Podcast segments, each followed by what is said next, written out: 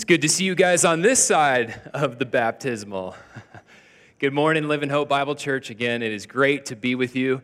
My name is Pastor Ryan Bear. It's my privilege to get to preach to you the Word of God this morning on such a special day. Before we jump into it, let's turn to the Lord and ask for His blessing during this time. Father God, we worship you, the transcendent, almighty, all knowing, all wise, omniscient, powerful God. The God who works mysteriously in ways we don't always understand. But as people of faith, you work to make us more like you. We thank you, God, for your provision, for all the blessings that you have given us. We thank you, God, that you've revealed yourself to us so that we can know you. God, I pray this morning that you'd work in our hearts, you'd speak through me, that we'd grow in our faith, in our understanding of you, that we'd grow in our love for you, and we'd grow in our passion to live out a life as a follower of Jesus. Father God, thank you again for Elijah. Thank you again for Aiden and what you've done in their lives. Please be with us now. In Jesus' name, amen. The year is 2022, and guess what? There's a new threat. I know you might be thinking, well, I've heard about threats. Is it another virus, another variant, another biological thing going around? Sadly, it is something else. I know that's probably the last thing you want to hear that in 2022, we have a new threat. But it is a danger. In fact, it's more dangerous than lightning or being struck by lightning. You're far more likely to fall prey to this threat than to be bitten by a shark. And in fact, this threat, it lives in almost every single one of our pockets. This threat is the selfie.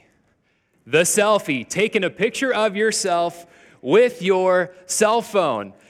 In fact, there's been research done in the last couple years. There's been hundreds of deaths from people taking their selfies, using their selfie stick, trying to capture life's highs, but being brought into life's lows. And I want to show you a sign, in fact. This is found in Mumbai, India.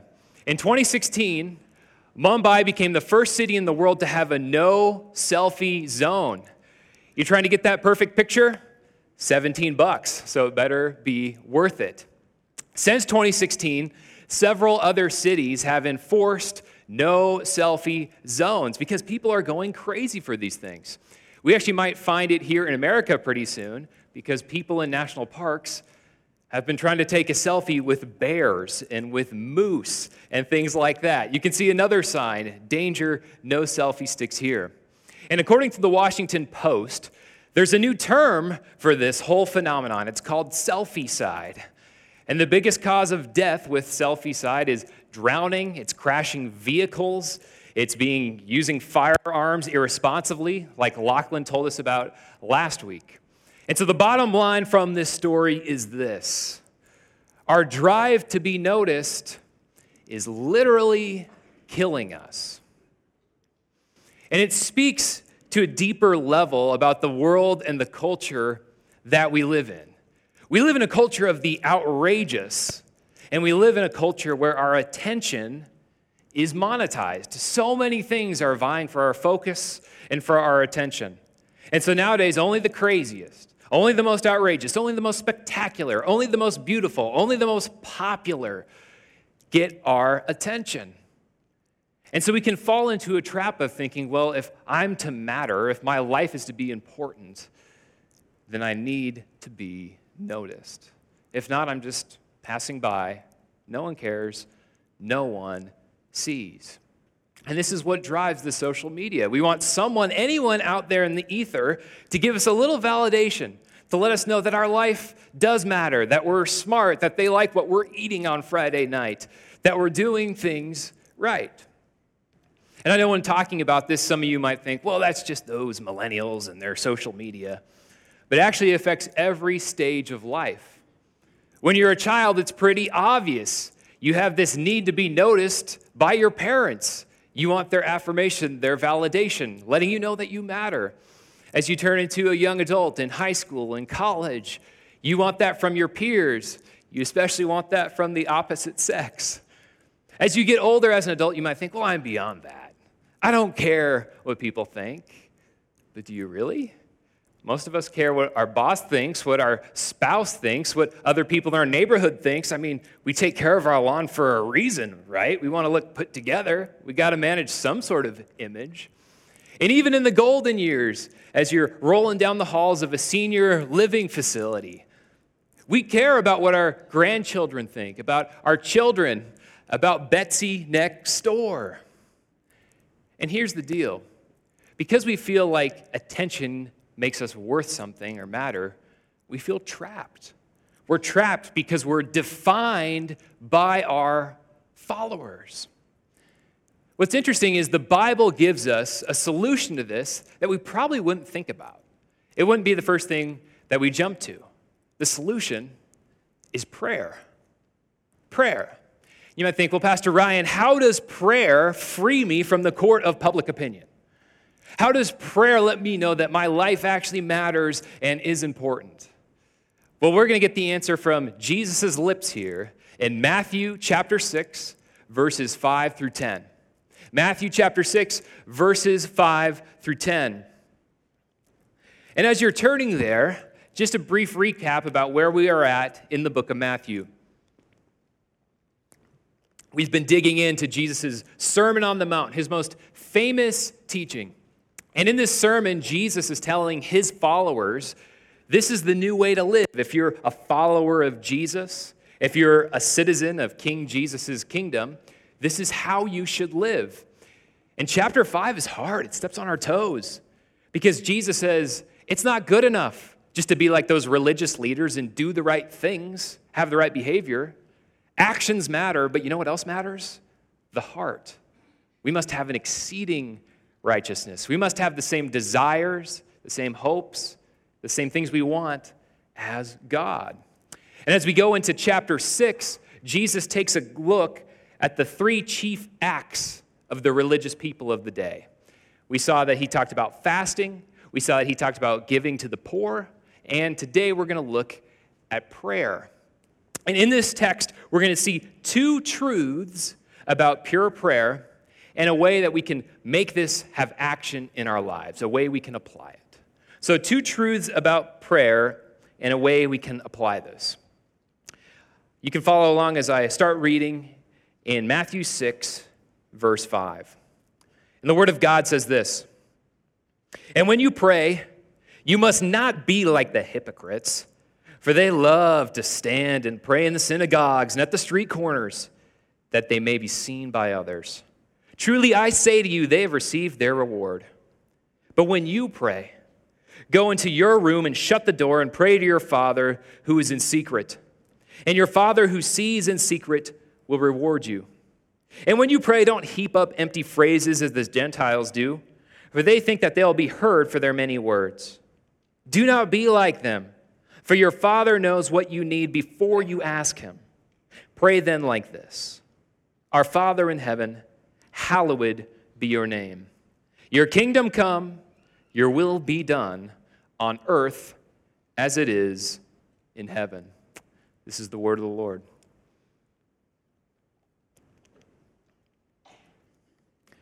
So, as we dig into Matthew chapter 6, verse 5, the first truth we see about pure prayer is that pure prayer values intimacy more than publicity. Pure prayer is more interested in the behind the scenes than in the feature presentation. Jesus starts off in verse 5 and when you pray. So he's assuming that we're going to pray. When you pray, you must not be like the hypocrites, for they love to stand and pray in the synagogues and at the street corners. And if we were to stop there, it would seem like, hey, these hypocrites, they're not too bad. They love to pray, they're doing great. But then we get that next line. We see that it's a fraud. We see that it's a con. When we read why they want to do this, it's like there's some late night TV salesman. It's just such a sham. Wow. He continues on They love to stand and pray in the synagogues and at the street corners so that they may be seen by others.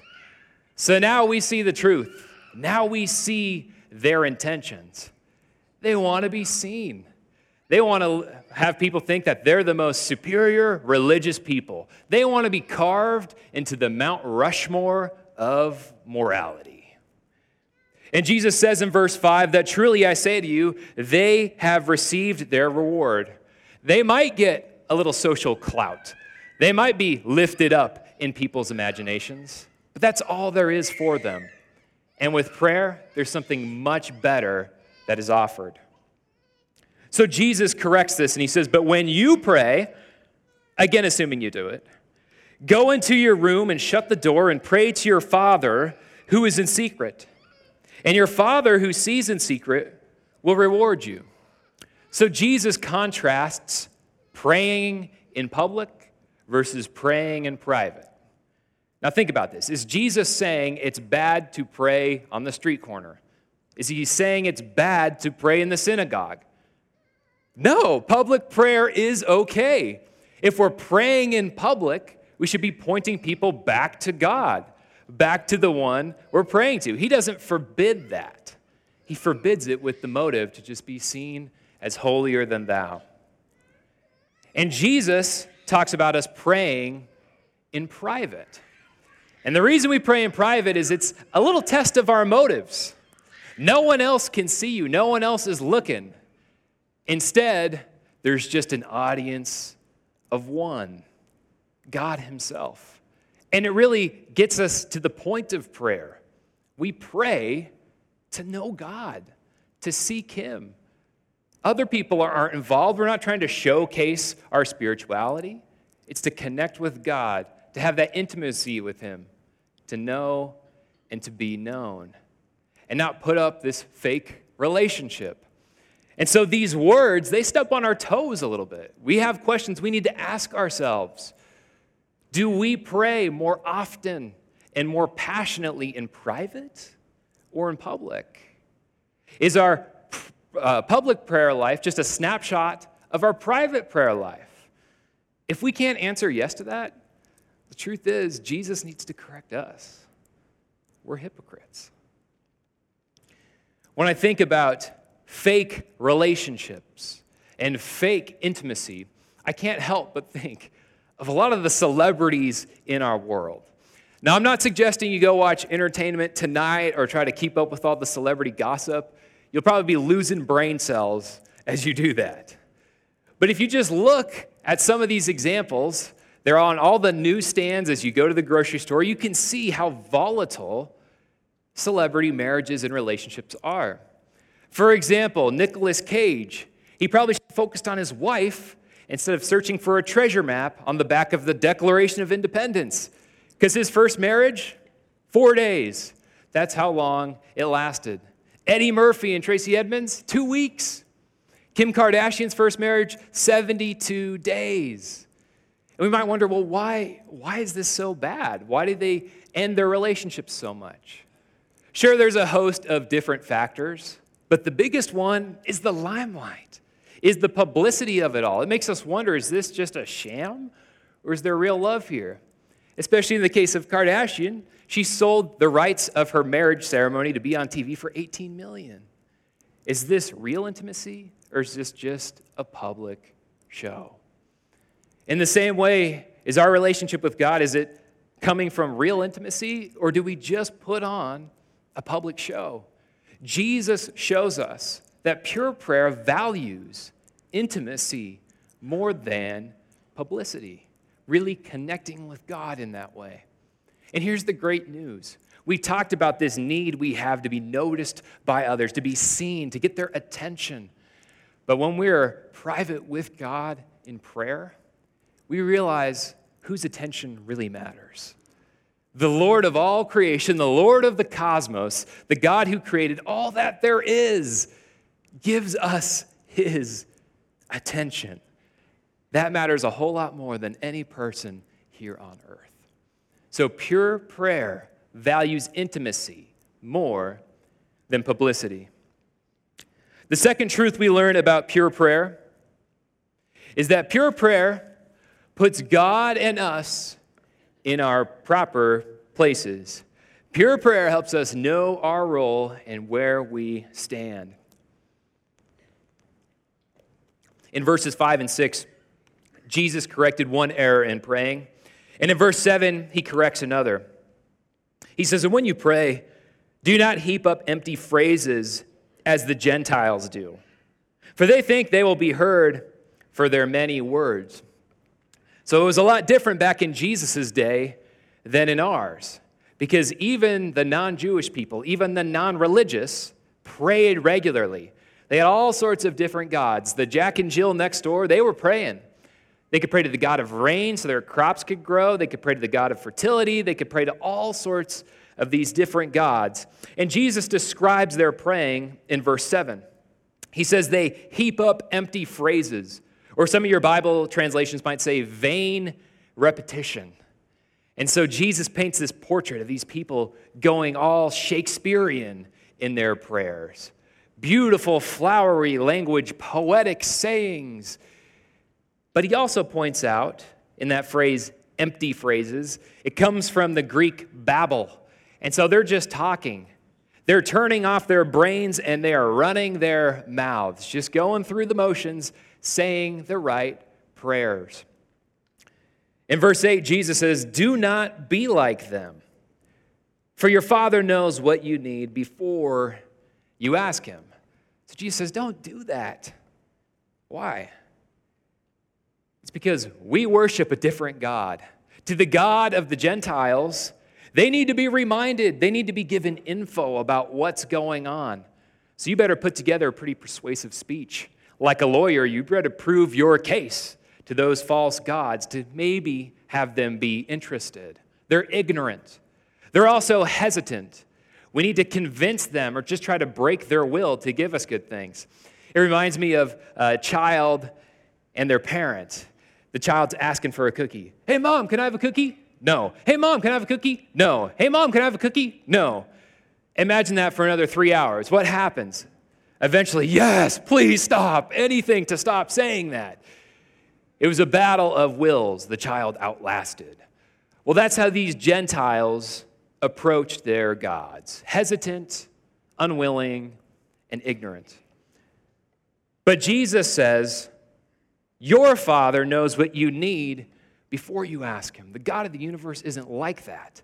If you have a false view of God, you're going to have a false view of prayer. God knows what you need. He knows what you need before you even ask Him. He cares. And I know when you hear that, some of you might think, well, what's the point? If God knows what we need, if God knows, why tell Him? This is an exercise in futility. We're just wasting time here. But that's not true. We pray for many reasons. We pray because God commands us, but we also pray because prayer changes us. A minute ago, I said intimacy is knowing someone and being known. God knows us, but in prayer, when we have intimacy with God, we know who He is. It's an exercise for us to say, Our hope for the future is in you, Lord. It's an exercise for us to tell God, I trust in who you are and in your promises. It's an exercise for us to cast our anxieties and our cares on the God of the universe. It's an exercise to ultimately say, God, we are totally dependent on you. It's an exercise to say, all good things come from you, Lord, and we know you're a good and loving God. We can expect this to happen. And so far, Jesus instructs us on prayer. He says, Don't make it this vain show, be sincere. Don't be mechanical like the Gentiles. They turn off their brains to turn on their mouths. Our prayers need to be sincere and they need to be thoughtful. And you might say, okay, I understand that's the way prayer should be, but what if that's not how I feel when I'm praying? What's the antidote? How could I stop some hypocrisy? Or how could I make my prayers more thoughtful? Well, Jesus helps us out. This is his sermon to his followers, and so Jesus gives us his famous model prayer. Famously, this is called the Lord's Prayer, but you know, John 17 might be a better place to call that the Lord's Prayer. That's Jesus' prayer to God. This is a prayer that Jesus gives as an example to his followers. You'll notice in verse 9, he says, Pray then like this, like this. And I got to stop and say it's pretty ironic that immediately after Jesus talks about us praying by turning off our brains and just reciting things, we get to the prayer that's recited more and memorized more than any other. It has a danger for us to turn off our brains while we memorize and while we say this prayer. So we got to watch out for that. But Jesus says if we want our prayers to be sincere, if we want them to be thoughtful, the key is to refocus on who God is, to remember who we're talking to. Do you know who you're talking to? He begins by saying this Pray then like this in verse 9 Our Father in heaven. So Jesus begins with this stunning, stunning way of speaking to God Our Father. Our Father. And to the Jews back then, this would have been shocking because this is too close to home. God is your Father. You have this close of a relationship with Him. This is the Yahweh of the Old Testament, the God we won't even say his name. He's so holy, he's so other, he's so transcendent. And yet, for the followers of Jesus, we have a closeness to him, a closeness like a father. I need to say that for some of us, we can read that description. We can read who God is. God is our Father. And we love that. You know, our experience of our dads on earth gives us a great image, a great metaphor of how God cares for and provides and loves us. You had a great dad. He did those things for you, He cared for you. But I also know for others that hearing God described as a father is difficult. You might not like it. You've had pain. Your father brings up anger. He wasn't the best dad to you. And so this can be tough to think of God as father.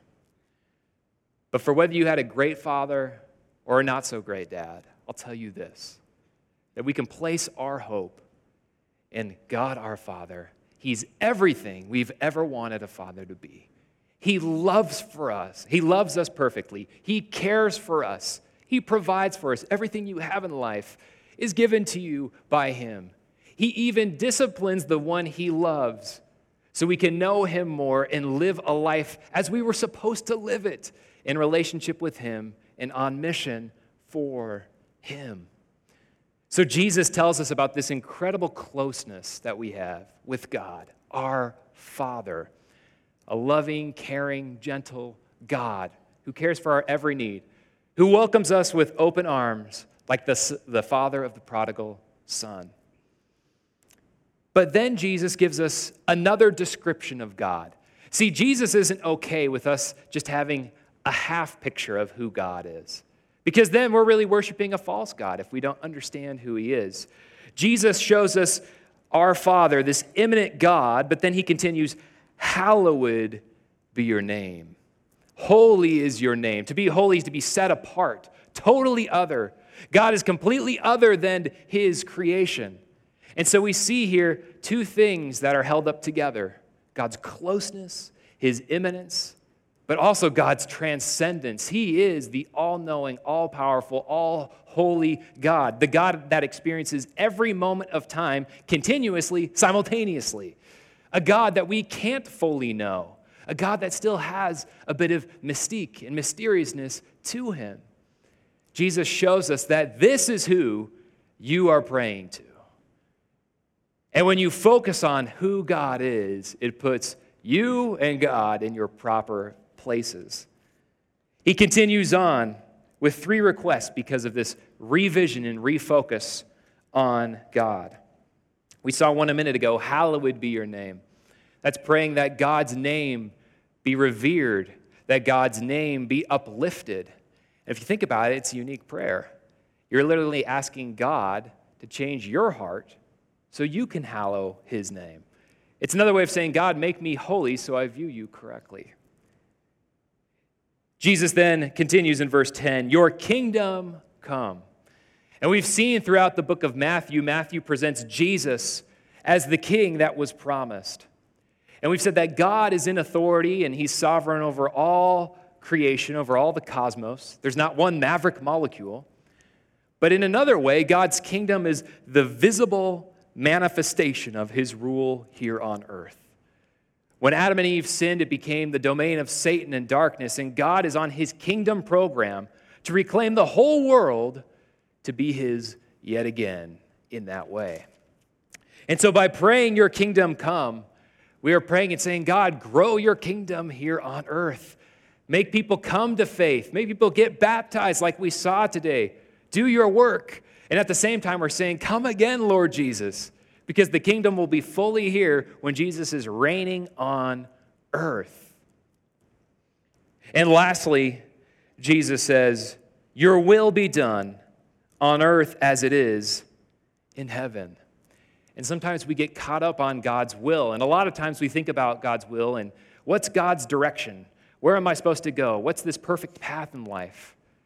But more often than not, you'll read in Scripture, God's much more concerned about our character and who we are than the specific job or the specific places we go to. He's more concerned with that heart, that righteousness that we need.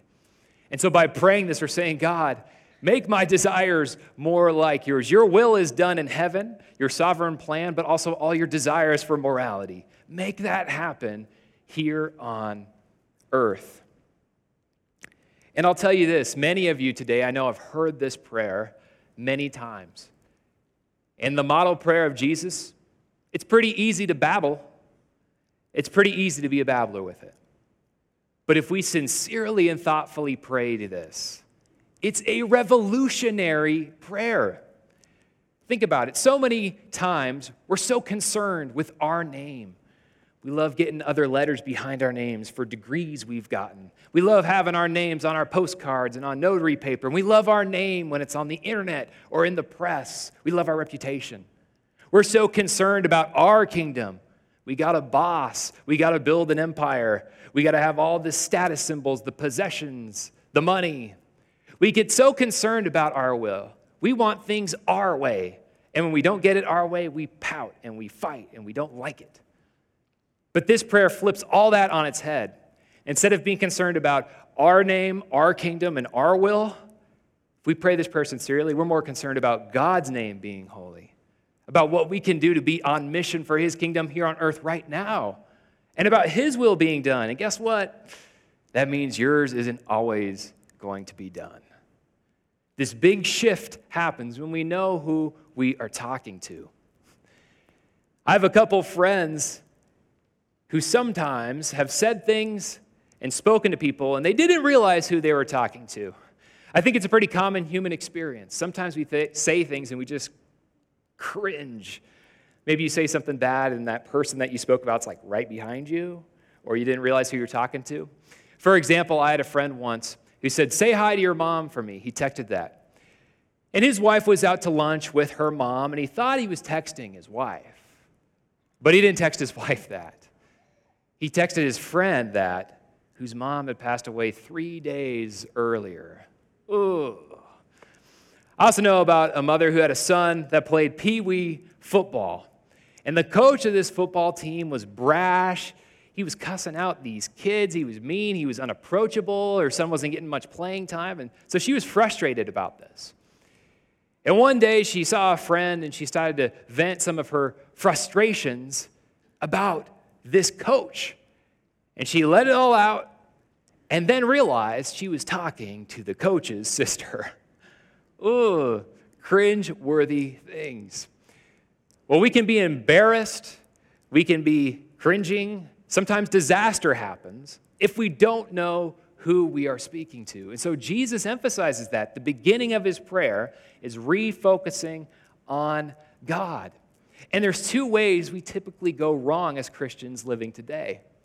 Sometimes we lose half of the vision of who God is, and we stick with a warm, gooey Christianity.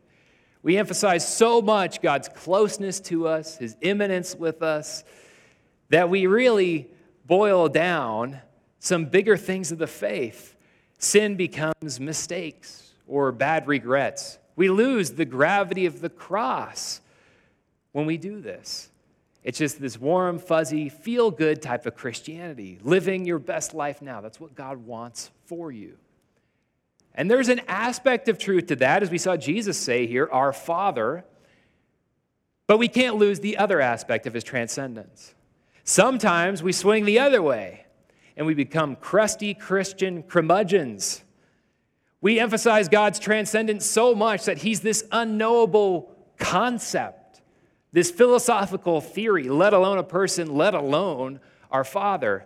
He becomes ultra terrifying, ultra mysterious. We have so much reverence, but we feel like we personally don't know him at all. So these are two things we must balance when we view God and we pray to him his transcendence and his immanence. So, what do we do? How do we put this into action? Well, this week I want you to spend time getting to know your Father. Spend time getting to know your Father. And some of you might think, oh, perfect. I know where this is headed. I need to pray. Done. I understand. Well, if you think about it, if prayer was the application of this, that could basically be the application every single Sunday for the rest of our lives. The same thing pray, pray, pray, pray, pray. So I want to make it a little more specific to what we're talking about today. I want you to pray a specific way three times this week. Three times. You can write down the days you want to do this. Three times this week. So when you pray in this specific way, these times that you've designated, You'll notice in the sermon notes, which for those of you viewing online are on our church website, there's this little table here in your sermon notes. In this table here, I've tried to describe some of God's descriptions or his attributes in these two poles of his immanence being with us and his transcendence being totally other. And in these times, pick one attribute from each side and pray that uh, talk to God about that attribute. Worship Him for that. Say, God, thank you so much for caring for me. I know you are a caring Father. You actually love me. You have so much going on in the world and in the universe and in the Milky Way galaxy that you actually listen to me. Thank you. And then worship God. God, you are the God of the universe, which means that my little mind can't fully understand who you are. I thank you for being mysterious. I thank you for being other. I can understand you, but I can't fully grasp you. If I could, that would make me God, and I'm a pretty lousy God. So you can pray using one of these descriptions from both sides. You'll notice there's some empty bullet points there. You can write down other attributes of God that fill into this. But this is an exercise for you to get to know the God that you are praying to. Some of you know, but I was almost a genius. Almost. I was training to be one. At least that's what my old employer, Apple, told me. See, to make it through seminary, to pay my way through, I used to work at the Apple store, dealing out cell phones. And I was a salesman, uh, which required zero skill, probably the easiest sales job ever. I was more of a color consultant.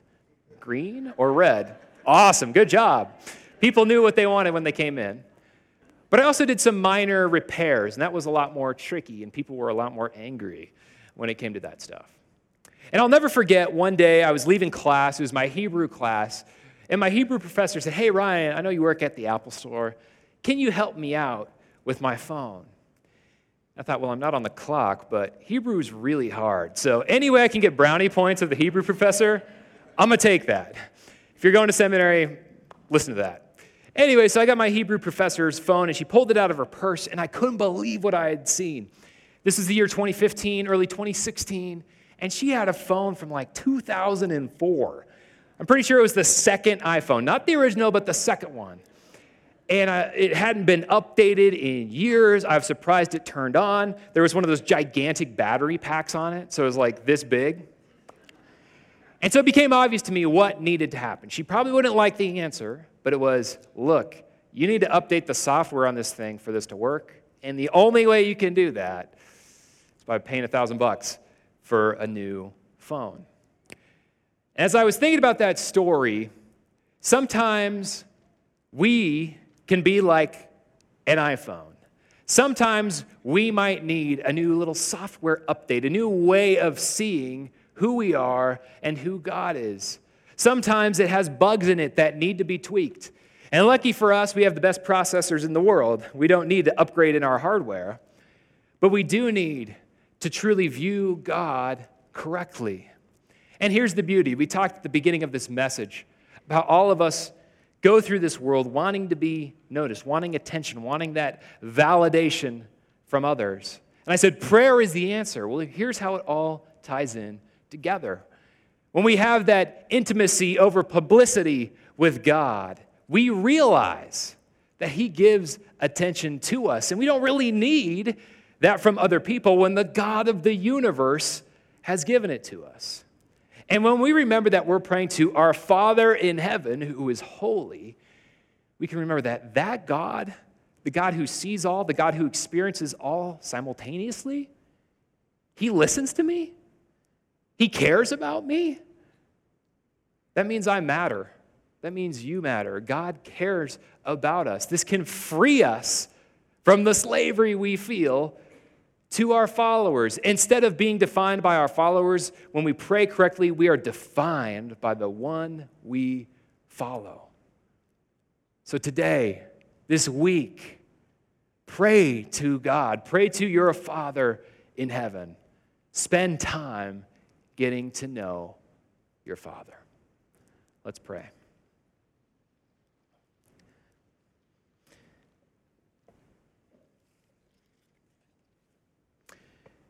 God, you are truth. You are the standard of goodness and of justice. Lord, thank you for being truth. Thank you that we don't live in some relativistic world, but we know that there is reality, there is truth, and it all begins with you. We worship you as the God of truth who speaks truth to us in the Bible. We worship you, God, as you reveal the truth to us. We couldn't find it on our own, but you reveal who you are. Thank you, Lord, for being the true God. And God, we also worship you that as small as we are and as infinite and huge as you are, that we can come to you. That through putting our faith in Christ, we can pray to you. You hear our prayers, you listen to us. Thank you for being an approachable, loving Father. I pray for myself and for everyone here today that we leave this place with a better vision, a refocusing of who you truly are and who you have revealed yourself to be. Thank you for your care, your love, and your faith. And thank you, God, for cleansing us from our sins, white as snow. Amen.